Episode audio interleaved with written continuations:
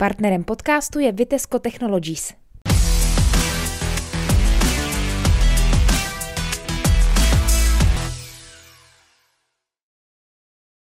Vítám vás u dalšího videopodcastu Trutnovinek. Mým dnešním hostem je cestovatelka a spisovatelka Hana Hindráková. Dobrý den. Dobrý den. Hanko, Obchodníci s dětmi, to je název vaší nejnovější knihy, tak o čem je? Tahleta kniha vypráví příběh Izabely, novinářky Izabely, která se stěhuje do Keni a přeje si mít dítě.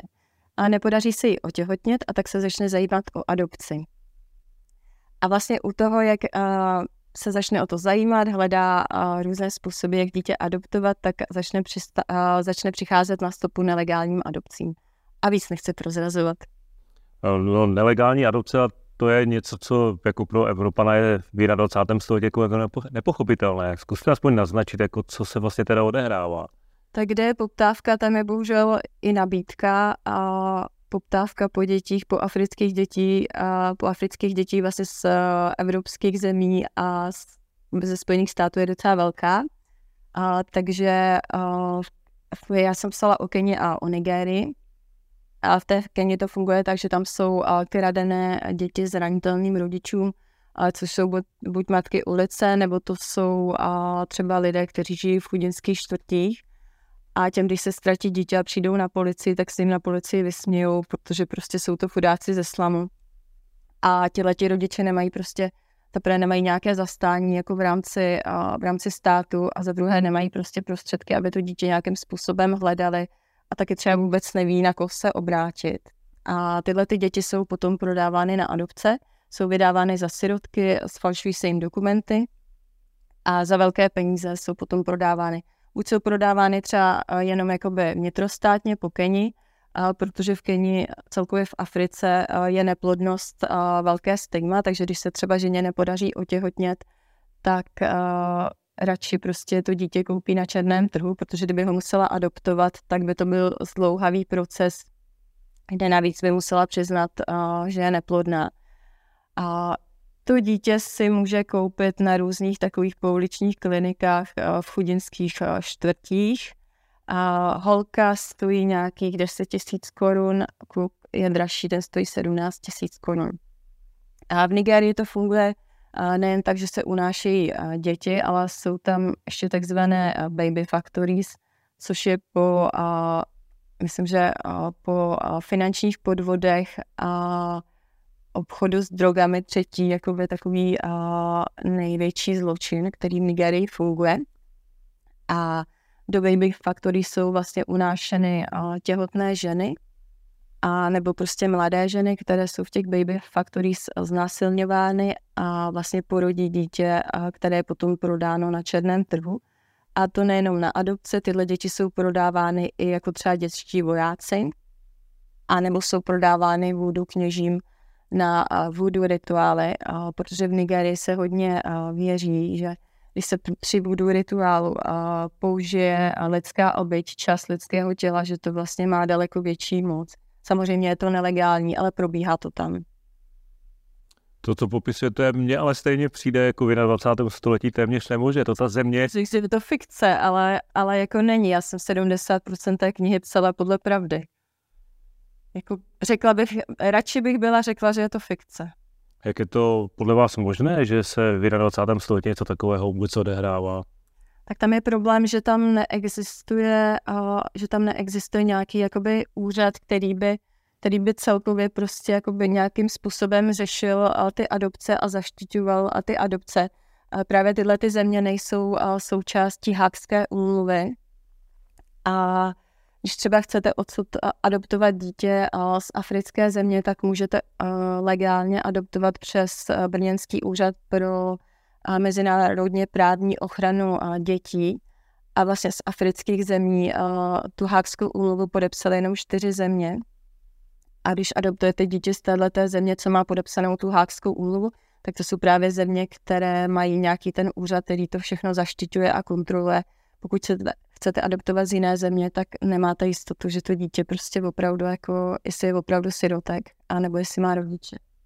Říkáte, že tam ty úřady nejsou, nebo že to celé nějak jako prostě je takové, to znamená, že jako ti místní lidé o tom vědí, že to probíhá a jako přivírají před tím oči, nebo o tom jako nevidí a je to jenom opravdu, jako, jak se říká, takový ten mafiozní svět, do kterého se běžný člověk nedostane? Si kolikrát myslí, že je to jakoby legální adopce. I vlastně, když třeba adoptují tady z Evropy, tak si taky myslí, že je to legální adopce a že to dítě je prostě sirotek. Ale oni pak využívají služeb třeba ne toho úřadu pro mezinárodně právní ochranu dětí, ale různých adopčních agentur, které už potom můžou být pochybné. Kdy, za jakých okolností jste se vy poprvé setkala teda s nelegální adopcí? Nebo s nějakou okolností okolo tohoto? Já jsem nad tímhle hodně přemýšlela, protože jsem si říkala, že to bude častá otázka v rozhovorech. A strašně dlouho jsem si tak jako říkala, že vlastně vůbec nevím, kde jsem na to téma narazila. A potom jsem si vzpomněla, že jsem viděla reportáž a byla to od nějaké indické investigativní reportérky. A já jsem hledala tehdy úplně něco jiného. Já myslím, že jsem právě psala o těch falešných lécích, hledala jsem něco k falešným lékům a našla jsem právě reportáž o těch nelegálních adopcích. Tak jsem si to tak jako zapsala jako takové možné téma. No a teď to nějak jako se to objevilo. Vlastně ani nevím jak, prostě se to objevilo a vznikla kniha. A setkala jste se s někým, kdo do toho kolotoče zapadá? To znamená například rodiče, kterým ty děti byly ukradeny, nebo s těmi ženami, které třeba byly znásilňovány a tak dále? Jako osobně jsem se s nimi nesetkala, ale viděla jsem spoustu reportáží od BBC Africa Eye, tak oni tam mají právě tyhle ty investigativní reportáže, takže tam s těmi lidmi byly rozhovory. A setkala jste se tedy v rámci svých návštěv s někým, kdo třeba mohl takový příběh aspoň jako dovyprávět, že třeba se k tomu nějakým způsobem jako dostal? Když jsem byla v Keni, tak já jsem tohle téma ještě neřešila, takže jsem se potom vůbec jako nepíděla, takže ne. Ani teda nějaká čistá náhoda, že byste se potkala s někým? Ne, to ne. Proč jste si vybrala pro nejnovější knihu právě takové drsné téma? No to já vlastně vůbec nevím, abych pravdu řekla. Já jsem to téma měla někde prostě jako mezi potenciálními adepty na knihu a teďka, když jsem začala psát, tak se to prostě tak nějak jako objevilo a přišlo mi to téma jako velmi důležité jako o něm napsat. Já už jsem si vzpomněla, já se tady v Čechách pohybuju hodně v komunitě lidí, co mají rádi Afriku. A co právě jako třeba chtějí mít prostě kus té milované Afriky doma, tak si chtějí prostě adoptovat to dítě z Afriky, ideálně ze země, kam prostě létají, nebo tomu dítěti chtějí pomoct. A právě třeba vůbec jako netuší tady tyhle ty věci, tak z tohohle důvodu jsem si říkala, že by bylo potřeba o tom napsat. A zatím teda lidé byli docela v šoku, když se to přečetli a když zjistili, že je to podle pravdy. My jsme vlastně v Trutnovinkách přetiskli některé názory těch především herců, známých osobností, kteří to četli, pan Klepl, paní Cajthamlová nebo paní Kostková, tak překvapilo vás, jak reagovali na tu knihu, nebo jste to čekala? Asi jsem to čekala, protože ona se o tomhle tématu opravdu moc neví a mě samotnou to celkem šokovalo a to už jsem zvyklá na hodně věcí, tak. Vaše knížka vychází teď před Vánoci v době, kdy možná lidi trošku víc asi touží po nějaké romantice nebo něčem takovém, tak je to ten správný čas na křest a vydání takového díla, takového románu. No já jsem to takhle úplně jako neřešila, jestli měla potřebu o tom napsat, tak jsem o tom napsala a říkala jsem si, že nějak se jako uvidí. Ale musím říct, že třeba můj nakladatel mě docela tlačí do nějakých takových dobrodružnou romantických jako příběhů, které jsem psala dřív. A já jsem teďka byla v úterý vlastně v blízkých setkáních s Terezou Kostkovou, tak jsme si tady o tomhle tomu povídali, tak říkala jsem jí, že mám potřebu prostě psát o takovýhle tématech, tak mi říká, že je to věkem. Si myslí, že je to věk. No vy jste vlastně začínala, jestli se pamatuju dobře, cestopisy, pak jste do toho přidala teda dobrodružství, romantika, teď jste teda jakoby... Jsem skončila na syrová realita. Na těch takových temnějších tématech. Vy jste poprvé byla v Africe, tuším, 17-18 let, před 17-18. V roce 2005. Tak za tu dobu, co se podle vás nejvíc změnilo v Africe? No, hodně se tam začali rozpínat Číňani. Že tam hodně tam investují a je jich tam spoustu, ale třeba v těch slamech tam se nic nezměnilo. Jako ty slamy vypadají skoro pořád stejně. A když si vezmete, kolik je to let, a tak třeba ten největší najdobský slam, ta Kibera, tam je to pořád tak možná tam někde, když se jako člověk hodně kouká, tak někde tam třeba přibyla nějaká jako asfaltová silnice, někde kousíček jako nějakého vodovodu. Ale když jdete jako úplně do nitra toho slamu, tak tam to vypadá pořád stejně. Někdo by mohl třeba namítnout, zeptat se vás, jestli třeba ten váš pohled není příliš jednostranný, že když to hodně zjednoduším, taky si můžu v Českém městě vybrat špinavou ulici a čistou ulici, jít do ní a pak o tom jakoby referovat, tak jestli třeba v tomhle tom jste třeba nebyla příliš třeba v těch chudších částech a tím pádem tu Keňu nebo celou tu Afriku popisujete trošku jinak? Já jsem se takhle pohybovala hlavně jako v začátcích těch chudinských čtvrtích, pak jsem postupem času chtěla v té Keni vidět i jiné věci, takže si myslím, že mám celkem jakoby přehled a srovnání jako i s těmi lepšími částmi. Tam je vlastně problém, že v Keni jsou jako obrovské kontrasty, že tam prostě je fakt vidět hodně ta chudoba a potom to bohatství a to, co je mezi ta střední vrstva, ta je hrozně malá.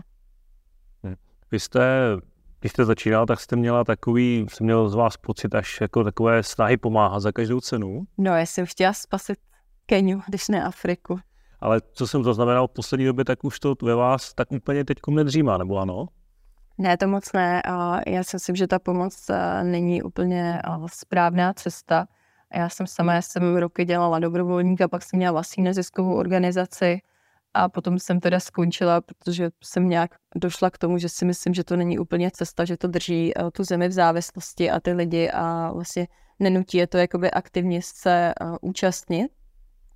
A tak jsem začala vymyslet projekt Dárky s myšlenkou, kde já vlastně nakupuju šperky od lidí z chudinských čtvrtí. A to tady prodávám přes internetový obchod Africké příběhy nebo prostřednictvím besed.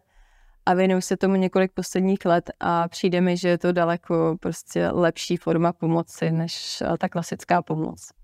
Občas lidé v televizi slyší názory, přijímat sem migranty není řešení, posílejte tam peníze. Vy říkáte, posílat tam peníze samo o sobě taky úplně není řešení, jestli to dobře překládá nebo zjednodušil? Že úplně ne a to téma migrace, to je takový jako tenký led a já osobně mám zkušenost, že z Keni moc lidi migrovat nechtějí, že jsou velký vlastenci a chtějí tam zůstat, že mají Keniu rádi. Tak každý má rád většinou svoji zemi, takže... Ale oni jsou takový opravdu jako velcí vlastenci. Takže vlastně vy byste nabízela nějaký model prostě toho, aby se tam jakoby rozhýbala ta společnost podobně jako v Evropě. Aby prostě se tam teda podnikalo, pracovalo, vydělávaly se peníze. Tak aby se to podporovalo obchodem. Ale otázkou je, jestli vyspělý svět vůbec stojí o to, aby se Afrika postavila na vlastní nohy. Vy jsme se bavili už o těch knížkách, že teda dřív byly cestopisné, dobrodružné, tak jako... Teďkom děláte osvětové knížky, můžeme to tak nazvat, jako vy? Dá se říct, napínová beletrie s osvětou, s zakomponovanou osvětou. A u osvěty by jako mohla taková otázka vyvstat jako, dobře, tak si přečtu knížku, řeknu si, ach jo, ti se tam mají špatně, nebo to jsou velké starosti, a co ten scénář jako dál? K čemu by ho to mělo motivovat? Jako? To by říká pořád manžel, to. No, já... Tak na každého to asi úplně nezapůsobí, že nějaký člověk si prostě to přečte, řekne si, že je to hrůza, některý člověk to odloží hned po tom strašidelném prologu, to je taky možné. Ale myslím si, že třeba lidi, kteří se o Afriku zajímají, že ti si to přečtou a mezi nimi, že jsou právě lidi, kteří chtějí adoptovat třeba dítě z Afriky. A že si myslím, nebo aspoň doufám, že ta kniha by je dovedla k tomu, aby když už by to dítě chtěli adoptovat, aby ho adoptovali přes ten brněnský úřad. A ne prostě nějak přes nějakou adopční agenturu. A bavíme se o klasické adopci, ne adopci na dálku, tak jak... Klasické fyzické adopci, ano. Ne to, co znali Češi z některých těch akcí, že posílete každý měsíc stovku na to, aby se dítě v Africe učilo ve škole. O tom se nebavíme. Ne, o tom ne. Pojďme zpátky k vaší knize. Už jsme teda řekli, že vychází teď před Vánoci, tak prozraďte tedy, od kdy bude přesně na pultech a kdy v jakých městech a v jakých místech budou křty. Kniha už na pultech je, už se prodává od minulého nebo předminulého týdne a křest bude dneska v Trutnově. Čili dneska máme, tady vlastně. Dneska máme pro posluchače úterý 28. listopadu. A další křest proběhne v Praze 12. prosince. Za účasti známých osobností? Části známých osobností. Teď, abych je všechny vyjmenovala, abych na někoho nezapomněla. Bude tam Zlatá Adamovská, Bohumil Klepl, Jan Třeučil, Eva Hrušková, Kateřina Cajthamlová, Martin Písařík, Igor Brezovar a moderovat to bude Daniela Brzobohatá. Což je velká škála lidí docela, kteří... Jo, Dalibor Janda, já jsem zapomněla na Dalibora Jandu, já vždycky někoho zapomenu. Je to obrovská hromada lidí, která vás teda jako podporuje. Ano, já musím říct, že jsem za to opravdu velmi ráda. Překvapuje vás to, že taková témata zajímají lidi v Čechách? Musím říct, že ten zájem jako známých osobností mě docela překvapil a že většinou, když se takhle na někoho obrátím, tak ta odezva je celkem kladná. Která z těch knih, které jste už teda vydala úspěšně, která z nich podle vás teda měla největší ohlas? Já si myslím, že právě ta, co tady není, a to Schutící biznis o falešných lécích. A to bylo vlastně taky takové silné osvětové téma. Vy jste o těch lécích asi psala záměrně, protože pokud se pamatuju dobře, tak jste měla malárii a tam jste se potýkala s těmi léky. Skutečnými či neskutečnými? Vypadalo to, že jsem tam dostala strhůl lék, který obsahoval něco, co obsahovat neměl, protože jsem tehdy měla velké tachykardie a to právě způsobují léky, co třeba obsahují jednaknysy, nemrznoucí kapalinu a další takovéhle věci. Takže osobní zkušenost? No, autorky. Zkušenost. Nepřenositel. Prozraďte, chystáte už něco dalšího? No já mám asi tři další témata v hlavě, ale jsou teda podobného ražení a tady tohleto těžké téma. Ale nakladatel mi psal, jestli bych mohla zvážit, abych teda psala něco takového jako oddechovějšího, protože mají pocit, že ty oddechovější knihy se prodávají líp. Mně zase přijde, že mám větší odezvu na ty knihy s těmi hlubšími, náročnějšími tématy. Takže zatím zvažuju. Ve hře je vlastně kniha, to jsem považovala za takové odlehčené téma, když jsme se o tom bavili v Hradci s moderátorem rádiu, tak mi říkal, že mu to vlastně moc odlehčené nepřijde. A bylo by to na téma sexuální turistiky ve východní Africe, jak tam vlastně letají české i zahraniční sexuální turistky za místními, ono se říká beach boys. A jsou to masajové, kteří nabízejí prostě sexuální služby. Tak to je jedno takové téma, protože já jsem si o tom zjištěno celkem dost informací a teď jsem byla v březnu na Zanzibaru, tak jsem si tam dělala takový svůj průzkum. Tak ne samozřejmě úplně až do konce, že bych ho dovedla, to ne, ale tak jsem se jakoby na úrovni rozhovoru snažila zjistit nějaké informace. A potom je ve hře takové docela těžké téma, jak farmaceutické firmy nelegálně, neeticky testují léky a vakcíny v rozvojových zemích. A potom mám ještě jedno téma, ale to nechci prozrazovat, protože tím si nejsem úplně jistá, jestli to ještě budu psát, tak to neprozradím. Mě zajímá, jak se píše kniha, když je cestopisná, dobrodružná, anebo ještě takové syrové téma. Co z toho vám jde nejlíp? Cestopis mě nebaví. Cestopis mě nebaví a dobrodružná kniha je celkem fajn, ale poslední dobou mi to jako přijde, že je to jako málo, že tam potřebuju prostě nějaké téma, aby to tomu čtenáři něco dalo, jako víc než prostě pár hodin u napínavé knihy. A to těžké téma, to se píše těžko, a tím spíš, když mám doma 2 malé děti, a když jsem to začínala psát, tak mojí dcerce byl rok. A roční dítě je vlastně v Africe nejobchodovatelnější komodita a můžete si ho tam koupit prostě jako jogurt, což je jako naprosto strašné.